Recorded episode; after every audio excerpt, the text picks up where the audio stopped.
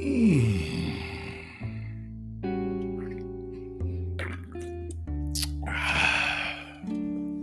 It's time for a little taste.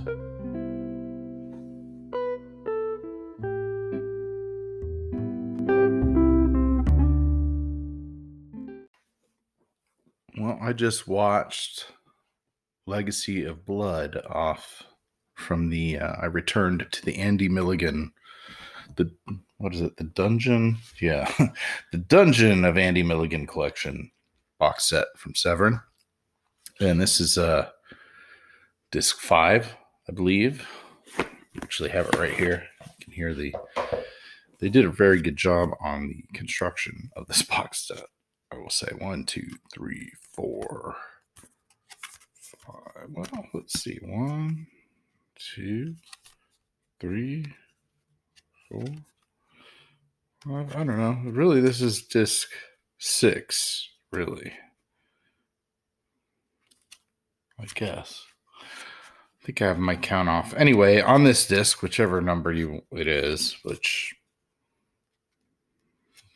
somehow I'm mixed up on. It has Legacy of Blood, which is what I watched, and Legacy of Horror. They're both different cuts of the same movie. Uh, Legacy of Horror is a, the TV version, which I think has some gore removed, um, but it's actually got a longer runtime. And the Legacy of Blood version here is a, I think it's basically like an unofficial director's cut or something, and it's shorter with the gore added back in, and that's what I watched. I've seen some criticism. I mean, this this is a remake of the first movie I watched, the Ghastly ones. So it's got basically the same storyline, a lot of the same lines. They must have worked off basically the same script. And so, you know, very similar locations as well. But it's made, I mean, there's more, uh, a higher production value a little bit and some better acting and, and spots so definitely and i a lot of the criticism as i was about to say is that it's more of a slow burn and it takes longer to get to the sort of action of the movie and i think this legacy of blood version here uh, cuts down on some of that. At least it just makes it shorter so that helps the pacing. And i haven't watched the longer tv version so i haven't don't have that to compare it to. So i didn't really feel like it dragged any more than the ghastly ones does anyway.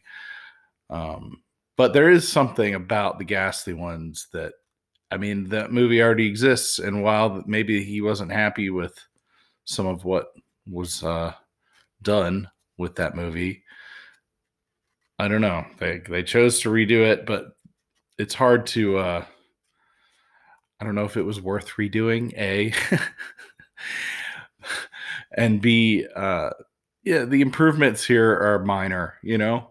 And in some ways maybe it's less interesting because it, it is an attempt to fix something that i mean yeah definitely was broken but this isn't really any less broken. It's just broken in a different way. I mean i think all of andy milligan stuff is sort of broken in an enjoyable way for the most part and it's still uh so this is still worth watching but um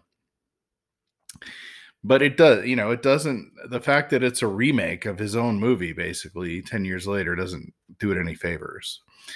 But you know it's interesting and, it, and in this version this cut down version is only 77 minutes so it's not that hard to sit through at all and uh, but yeah one or the other definitely watch the ghastly ones first if you like that story and you want to see another version of it great. Here, here it is.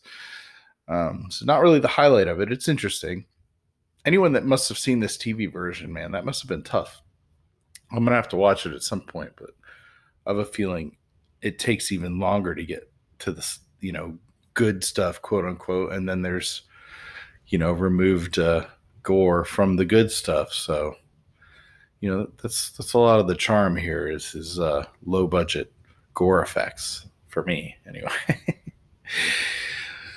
so this uh, box set is very, very uh, entertaining, and this may not be the best thing in it, but it is important in the context of this guy's career. So I'm glad it's here, and I enjoyed watching it for sure. But I'll uh, keep uh, saying just watch Torture Dungeon if you don't watch anything else. Um, and Guru the Mad Monk, maybe. Those two are, are really strong relative to what I've seen so far. And actually, you know, Vapors, I've seen Vapors before, which is on the next disc, but I haven't seen Seeds or flesh pot on 42nd Street, which will be the next two I watched that are on the next disc. Then I think there's one more disc after that. And I will get there eventually. And I also have the uh, you know, the European Christopher Lee is it Christopher? I don't remember what they called it right now, but I have the European Crypt or Christopher Lee's Crypt. I don't know. They have a box set of his stuff. I have that coming. So once I'm through with this, I can start going through that and make episodes about that, I guess. Anyway, I have some other stuff to talk about. So until next time, when I talk about that, have a good night.